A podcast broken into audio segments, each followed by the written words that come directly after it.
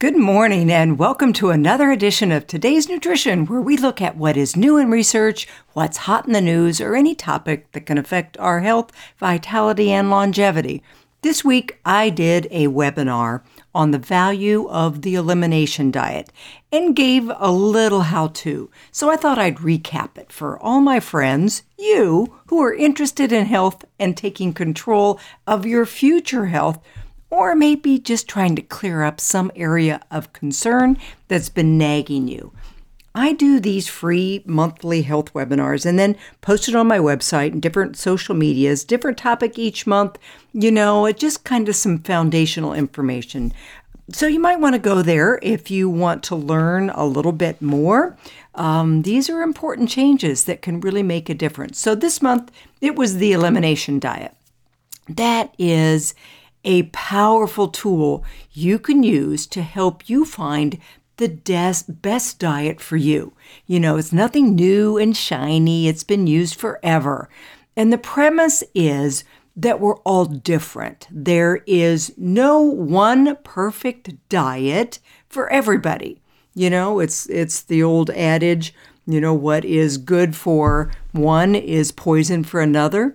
Food can be your best medicine or your slowest poison, so the elimination diet is the best place to start. I've used it myself to help me overcome acne, metabolic weight loss resistance, low thyroid function, and to improve digestive health. So I really encourage you to try this. And you know, if you think you can use it. The elimination diet is not a weight loss diet. However, if you need to lose weight, you probably will.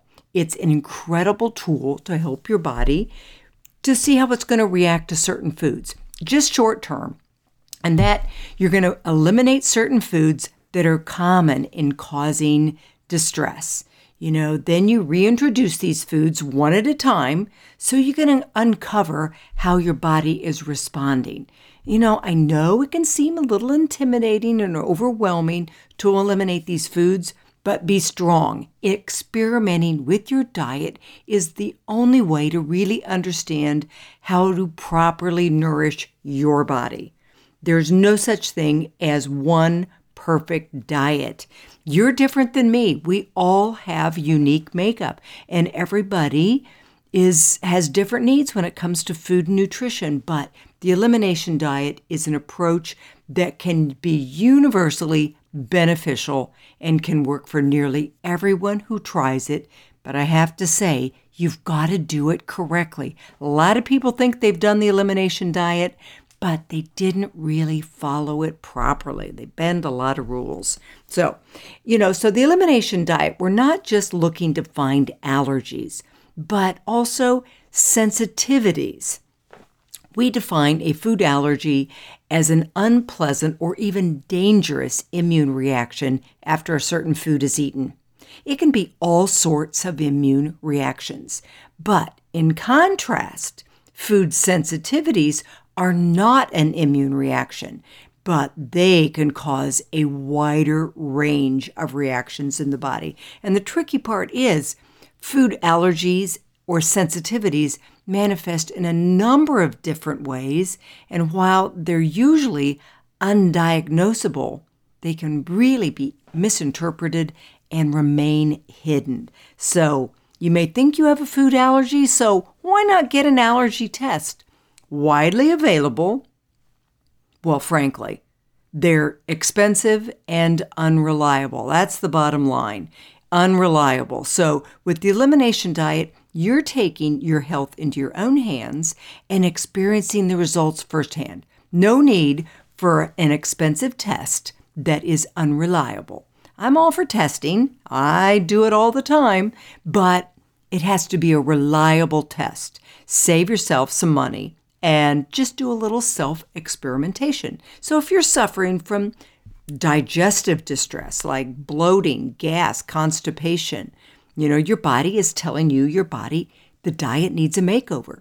Most digestive issues are usually related to inflammation in the gut, which causes discomfort and IBS, and that leads to leaky gut, which you do not want. I did a whole webinar a few months back. That's posted on my website, debford.com. So, any digestive distress, respiratory issues like congestion, sinuses, allergies, asthma, skin issues, if you've got skin irritation like eczema, dandruff, psoriasis, you know, various causes of eczema. Many people experience flare ups when they eat certain foods, so the elimination diet's going to help you figure that out. Water retention, acne, migraines. Millions of people suffer from migraines, so if you're one of them, maybe you should do the elimination diet to help you reduce your pain. How about fatigue, irritability, brain fog? The culprit might well be on your plate. There's no other way of knowing except isolating that offender. So it's kind of like doing a research project on yourself. You you know, you start examining at the front point, then you adjust the conditions, the variables, then you assess the changes that are made. For some people, the results are nothing short of a miracle. Anxiety is gone. Chronic digestive issues, gone. Migraines, gone. Rashes, gone. Brain fog, gone. You know what may be temporarily giving you a little creature comfort, like the mac and cheese and the chocolate cake, you're going to gain in lasting and unequivocal knowledge about your own health and well being. So, the elimination diet it's going to help you discover which foods cause uncomfortable system symptoms, and then by avoiding those foods that can cause triggers, you're going to see how your body is going to be very wise, and that way you can make better choices going forward. So, an important thing to know is that your body is always changing. Allergies can develop at any age, under stress, and sensitivities can build over time. So, that's why I recommend everybody do an elimination diet at least once, or especially if you feel like something's off or something starts to crop up that is kind of nagging you. So even if you don't have glaring digestive IBS, you don't have a lot of skin conditions or allergies, think about other aspects of your life. How's your energy level? How are you sleeping? Do you have good REM sleep? Good deep sleep? Are you stiff and sore? Do you suffer from brain fog? How's your mood? Are you irritable? Do you feel a little grouchy? These can all be traits of food sensitivities. So grab a pen, start taking stock, begin at the top of your head, go all the way down to your toes, list everything you notice about your body. It couldn't be from the top of your head dandruff, itchy scalp, dry skin, brittle nails, stubborn fat, even hair loss, scratchy throat, phlegmy. Just keep going. Add to the list, no matter how subtle the symptoms are. This will set you up to notice what those critical changes are when they happen when you do the elimination diet. So, some of the foods that we're going to be kind of watching so, the eight major food allergens, according to the FDA, include dairy, so that's milk, cheese, yogurt, ice cream, anything coming from a cow, eggs, peanuts, that's a real strong one that shows up with cravings, wheat and corn, soybeans, tree nuts, almost all the other nuts, and peanuts are actually a legume and grow underground, so they're really not a nut fish, and shellfish. There are so many other foods that can cause adverse reactions, but these are the eight groups that account for 90% of food allergies. Many of the foods we eat are derived from these ingredients, so you got to put your detective cap on and be a real investigator to sort some of these out food companies have gotten really skillful at hiding these. So you do have to be a detective. And the goal of the elimination diet is to remove foods that the body may be having a hard time tolerating. So you can start with the basic elimination diet, and it can be real simple just no gluten, no dairy, eggs, soy, fast food, alcohol for at least 23 days because it takes that long to eliminate some of the protein compounds that the body is reacting to. A more comprehensive list, you know, if you want to do like the, the whole gamut here, then that's also citrus fruit, the nightshade vegetables, red meat, and shellfish. So, why these foods? Dairy, Three out of four people are unknowingly intolerant to dairy containing foods. Some dietitians and nutrition researchers feel that almost everyone is sensitive to dairy to one degree or another, except for one small Scandinavian group. So, you know, some of the things that you may experience is just going to be to the lactose. So that's going to really hit and give you diarrhea. But others can be allergies, asthma, acne due to the protein beta casein A1 found in cow's milk. Those don't show up in allergy tests. Some other symptoms for dairy can be headaches, a cough, asthma, frequent colds, sinuses, skin problems. I had that cystic acne due to dairy, went on a yogurt diet in high school, and my face exploded. I was just beginning to put the diet and health correlations early on. It also can be bloating, irritable bowel. Okay, so dairy. Then we have gluten.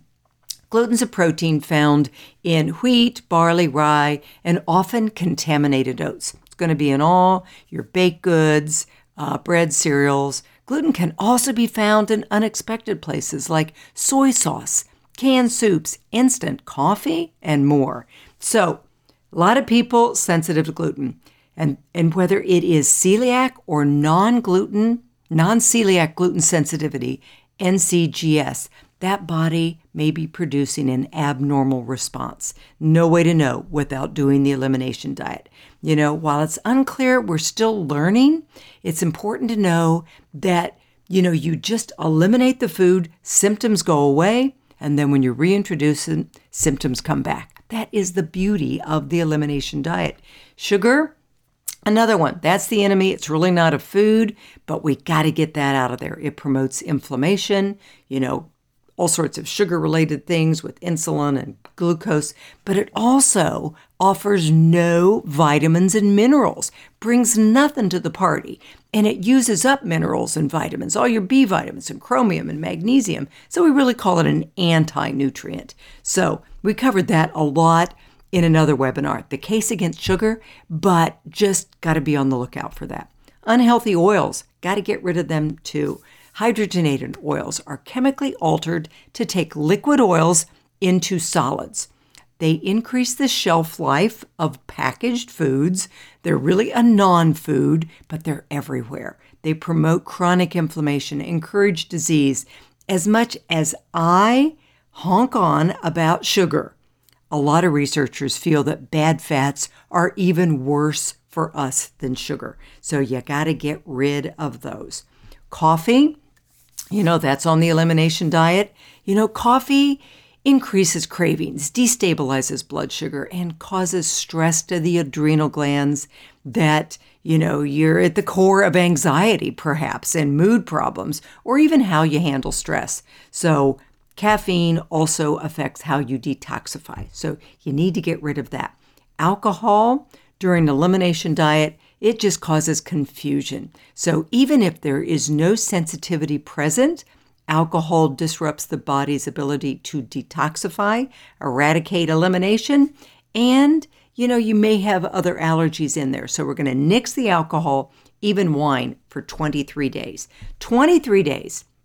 That's the optimal time that it takes to get these foods out of your diet.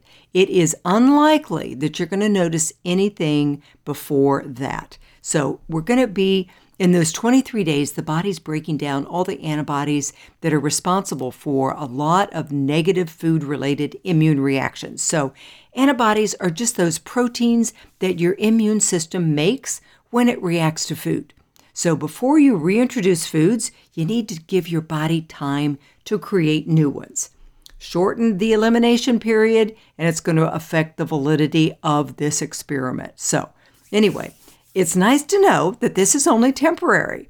Your diet is going to be full of whole foods, fresh foods, veggies, lean proteins. You know, you're going to do most of your shopping on the perimeter of the grocery in the produce section. You know, if you're trying to find things in the packaged food aisles, you're going to have problems. You're going to be miserable. You're going to spend a lot of your time, you know, neck craned down, squinting at tiny words, words and probably getting frustrated trying to figure out what you can eat. But go to the meat section, the produce section, buying some rice and buckwheat and quinoa, some fresh herbs and spices. You're going to be good to go in no time.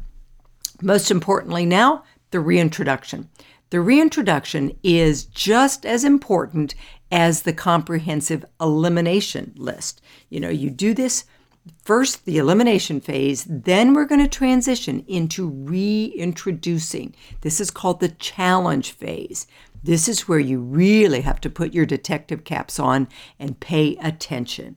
When you're ready, at least on day 24, you pick one thing you've eliminated like gluten or dairy or eggs, just one. Then reintroduce it back into your diet. Good size serving. You want to give your body enough to elicit a response. Then you pay attention. Over the next 1 to 24 hours, how do you feel? No reaction? And a reaction can be physical, mental, or emotional. Anything that's different. Play close, close attention. Eat it again. See how you feel. If you don't have an immediate reaction, reintroduce the food every day for up to four days.